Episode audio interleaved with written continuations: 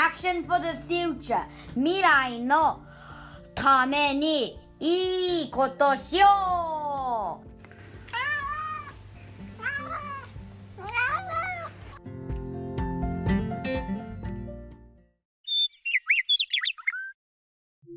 こんにちは。こんにちは。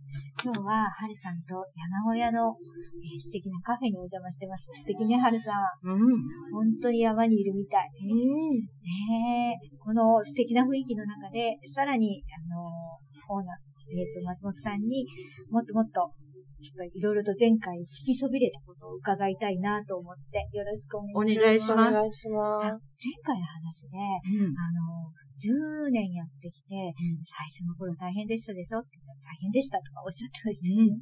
で、そう気になるのが、二人が同級生、うん。そこら辺のところ突っ込んで話そうでそうそうそうそう。知りたいですね。そうですね。いよろしいですか？はい。あの、二人は高校の同級生なんですか？そうですね。高校1年からずっと大学まで一緒で。じゃあ、何年の付き合いになるんだ？ろうあそこは、そうなんかいいですいいですよ、掘り下げてたいもうね。え、ち20年ぐらい。ょっと待って、今50なんで。ええ50なのでじゃあ、、三、三、三35年すごい。35年になるんですね。私もびっくりしたわ、今。す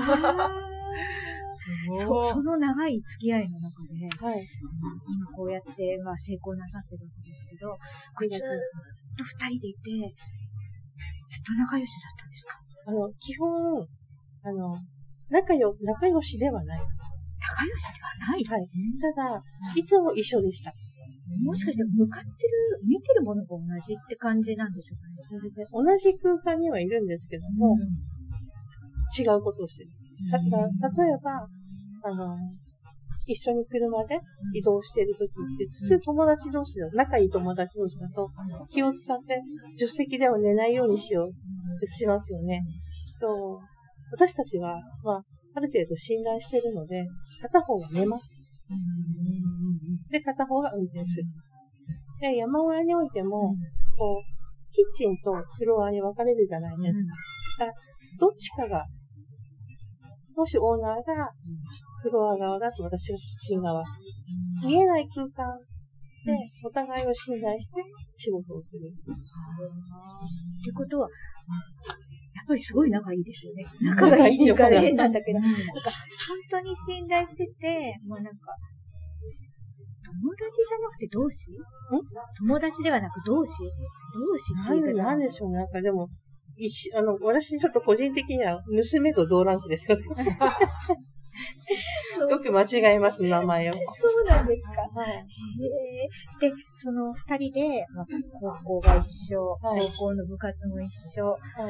大学も一緒。はい。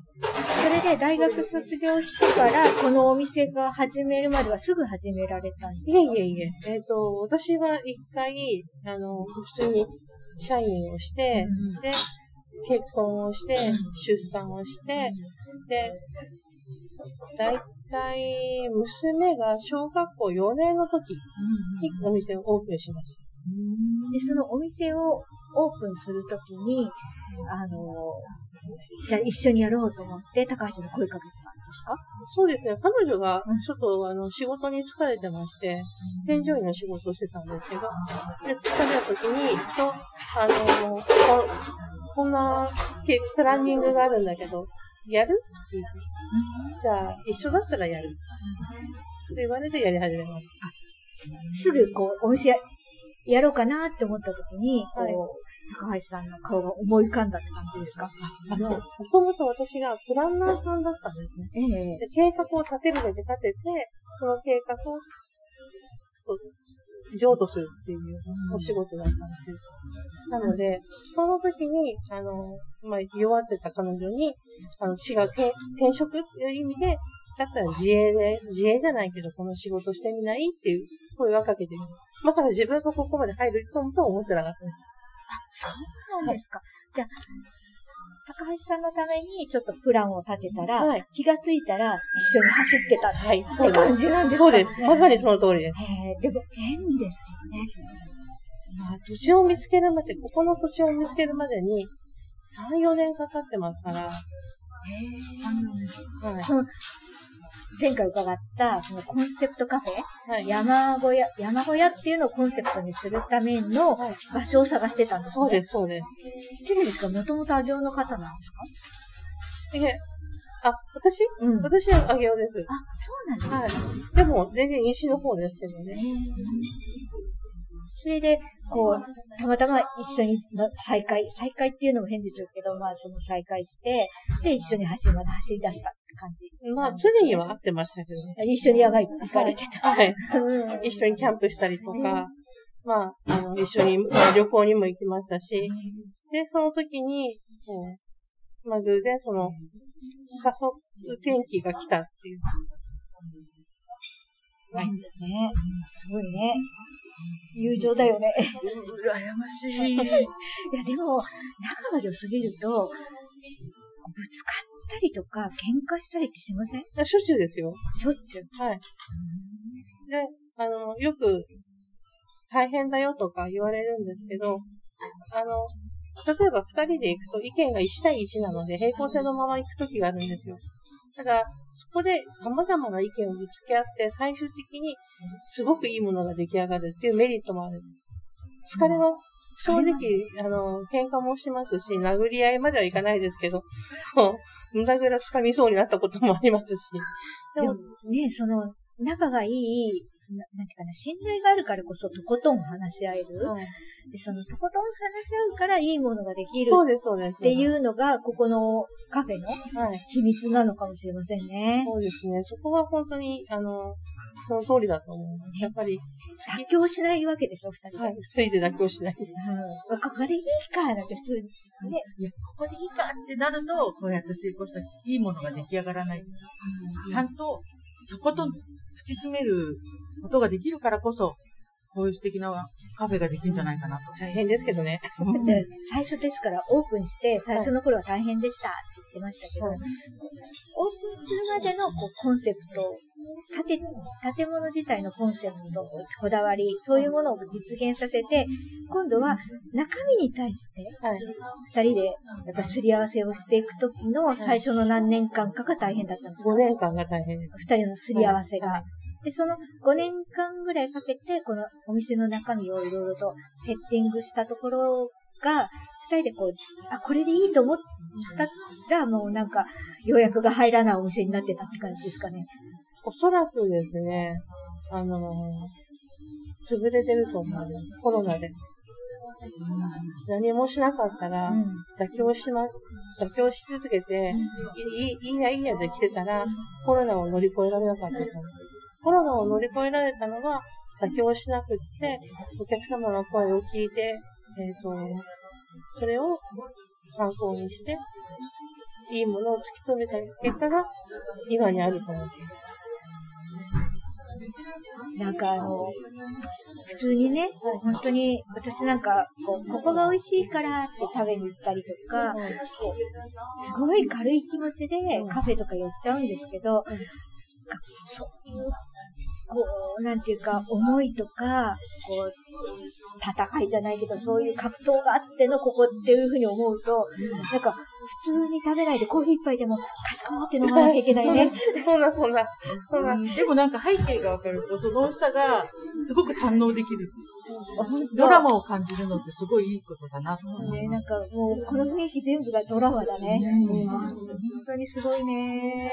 あ、そ、そんな、こんなで、あの、素晴らしいストーリーありがとうございます。いえ、こちらも。で、あともう一つ、はい。実はあの、こう、福祉関係のことにも関わっていらっしゃるっていうことを伺ったんですけど、はいはどんなことなさってえっと、今は、週1回、あの、上尾市の西の方にある、両家グリーンゲーブルスに、目標コーチン達成指導員として、えっ、と、訪問してます。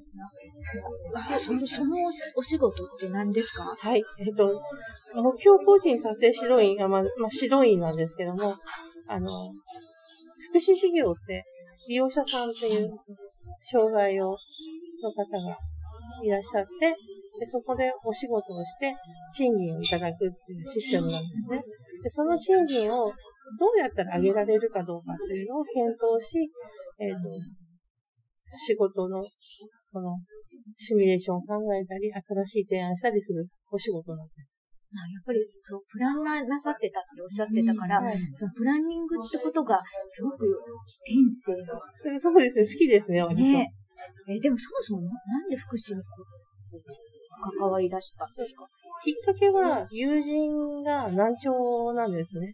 でその難聴の女の子が、同窓会の中で一人いたんですけど、誰よりも人の話を聞いてたんですよ。難聴なのに誰よりも人の話を聞いてた。です。それは、あの、目で見る講話だったりとか、ジェスチャーだったりとか、あの、普通、健聴者、あの、よく聞こえる人のこと健聴者って言うんですけど、健聴者の方って、あ、今聞こえなかったから、いっか、また後で聞けばってことが、往々にしてあるんですけど、彼女が、ごめんなさい、今聞こえなかったの。もう一回ゆっくり言ってくれる？絶対聞き逃さないね。その姿勢にものすごい感動して、で、そこで、えっ、と、2014年の夏から大宮農学校の職業体験を受け入れるようにしました。職業体験っていうのはこの山小屋さそうんです、そうで、です。あの、よく中学生なんかもチャレンジスクールみたいいや、チャレンジなんだっけ？なんか行くけど、そんな感じで。そうです、そうです。一週間。一週間ですか？はい。やっぱ5日間なんですけど。どんなことしてもらう基本接客です。で、あの、聞こえないから接客ができないんじゃないかって思われがちなんですけど、接客まあ、先ほど申し上げましたように、誰よりも人の話を聞いてるんです。だから接客ができるだろうと思ってやらせてみました。大成功でした。皆さん感動して帰ります。それで、やっぱその体験した子たちっていうのは、ここでこう働いた経験が、はい。すごくこう自信になって、卒業後の、なんか、その、その子の人生に、はい、すごく大きく影響があるのかなとか今感動しちゃったんですけど。あの、ひいろんな子を聞いてるんですけど、ある女の子が、ここでの接客が忘れられなくて、一生懸命勉強して頑張って、確か、あの、薬局の受付を、就職を決めたっていうのを聞きました。すごい。すごいですはね。で、そんなんで、こう、大宮老学校さんのはい職業体験を受け入れるはい。っていうことを関わり出してはい始めたんですね。で、それの関係者のこう知り合いの知り合いのこうちょっと遠回りなんですけども、グリーンゲーブルスさんが立ち上げるんだよというので、ちょっと関わってみませんかということでお話を伺って。あ、そうなんですか。ぜひということで。なんか、あそこの、あの、山小屋のような素敵な場所にありますよね。あの、本当に風景が良くって、出勤するときにね、このまま旅に出たくなっちゃうような風景ですよね。そう、あそこ、この間行かせていただいたんですけど、北海道かとか言うよ何もないところでそうそう。あのままその道をずっと進んでいきたいみたいな。そうそう。このまま秩父連峰行っちゃおうかな、みたいな。っ。ていうところですよね。で、そこの立ち上げから関わって、はいでも、グリーンベーブルさんって初めからコーヒーやってなかったですよね。そうですね。最初、コーヒーではなくて、私も、あの、ただの生活指導員として入ったんですけども、コーヒーをやりたいという代表の意見、あの、意思があって、で、最初はオートマの機械だったんですよ。でもそう、オートマの機械だと、焙煎機だと、利用者さんが関わる機会が少ないんですよね。それであれば、山小屋がやってるように、音を聞いて焙煎をする方法の方が、たくさんの利用者さんが関われるだろうと思って、もともと山小屋さんの焙煎っていうのは、焙煎は音を聞くんですか？音で、音と温度で。はい。そうするとまさにこう、ね、あの、聴覚、聴覚じゃない、視覚障害の方が、はいこう、素晴らしい聴覚持ってらっしゃる。そうですね。その焙煎にぴったりですね。ぴったりでしたすごいですね。もう、あのー翔くんっていう男の子がいるんですけど、一緒にこうお散歩に行って同行支援させていただいたときに、あの、トラックとか、何のトラックが来るかって言い当てるんですよ。松本さん、今、こうあの、ガスのトラックが来るよ。気をつけてって言って、で、振り返ると本当にガスのトラックが来るんです。それで、松本さん、ノアが通ったよねって言うと、本当にノアが通ってるんです。すごいな。そ れもう、もうそれでこれだと思ったわけですね。はい。その時にもう、あ、この子たちは耳で焙煎できると思ったんです。で、ちょうどそれで、オートマの機械を入れてたんで、あの、代表に、あの、代表ってその、加藤さんで、あの、こういう焙煎があるから、それを、まずは入れたい。そうしたらもう、大ヒットで。大ヒットですよね。でもあの大ヒットは、あの、あれのキャッチコピーもすごすぎて、僕らは耳で焙煎するって、あなんか、ね、あの耳、キャッチを聞いただけで心が震えるよね。あれはね、降りてきたんですよ、スッと。何も考えないで、ただ単に商品名何からないかなと思った時に、僕らは耳で焙煎をする。その通りなんですよ。ね、そうですよね。えでも、そのキャッチを見ながらコーヒーを飲むと、美味しいコーヒーがさらに美味しいよね。美味しいですよ、美味しいし。本当に今、彼ら頑張って、うん。あの、逆に怖いぐらいに、あの、下の記憶が長けてるんです。要は、資格って、あの、五感の中で80%を占めてるんですよね。でそれがなくなってしまうと他が長けるんですよね。で聴覚だけじゃなくて味覚も長けてるんですよ。だから私がこう一緒にやってて、あ、これちょっと深入りかなと思うと、これは違うって。やっぱりね、そうだよ。おすごいあ。だからあそこの給食美味しいんですね。そういう問題じゃないか。妥協がないですね、彼らは。そうですこれはアマレロじゃないってはっきり言いますね。じゃあやめよう、これね。でもなんか、あの、こう、それを提案して、実行プランを立てて、こう、軌道に乗せた松本さんもすごいですけど、なんか今見てて、昨日も上げていくに行ってきたんですけど、はい販売してる利用者さんたちが、すごい生き生きしてたんですよ。だから今回に、やっぱこういうコーヒーが順調にいってることで、すごく利用者さんも自信を持って、すごくやってるなって感じがしました。そうだよね。なんて言ったって、あの、オートマの時はただ座ってるだけだったんですけど、一人一人役割があって、まあ、大体4人で焙煎するんですよ。で、一人が機械を、あの、焙煎機の動作、うん、作動させるっていう人が一人と、あと、あと音を聞くはもう残りのメンバー全員と、あと、タイムキーパーって言って、何分間加熱する、何分間どどれだけの温度で加熱するっていうのをタイムキーパーもいるんですよ。一人一人役割があって、一つの美味しいコーヒーが出来上がるっていうので、全員が誇りを持って仕事をしてくれてる。だからたまに人数が多いんで、今日は焙煎じゃないよって言ったら、えー今日焙煎じゃないんだ俺ってへこんじゃうぐらい。本当に焙煎が大好きで。いや、なんか、すごいですね。ねなんか、まだまだ本当にたくさんお話伺いたいんですけど、尽きないですね。もう深すぎて。ただ、おなんかお店がでも混んできたみたいなんで、あまりにもなこれからは美味しいコーヒーいただいて帰ります。はい、ありがとうございます。今日はありがとうございました。すいません。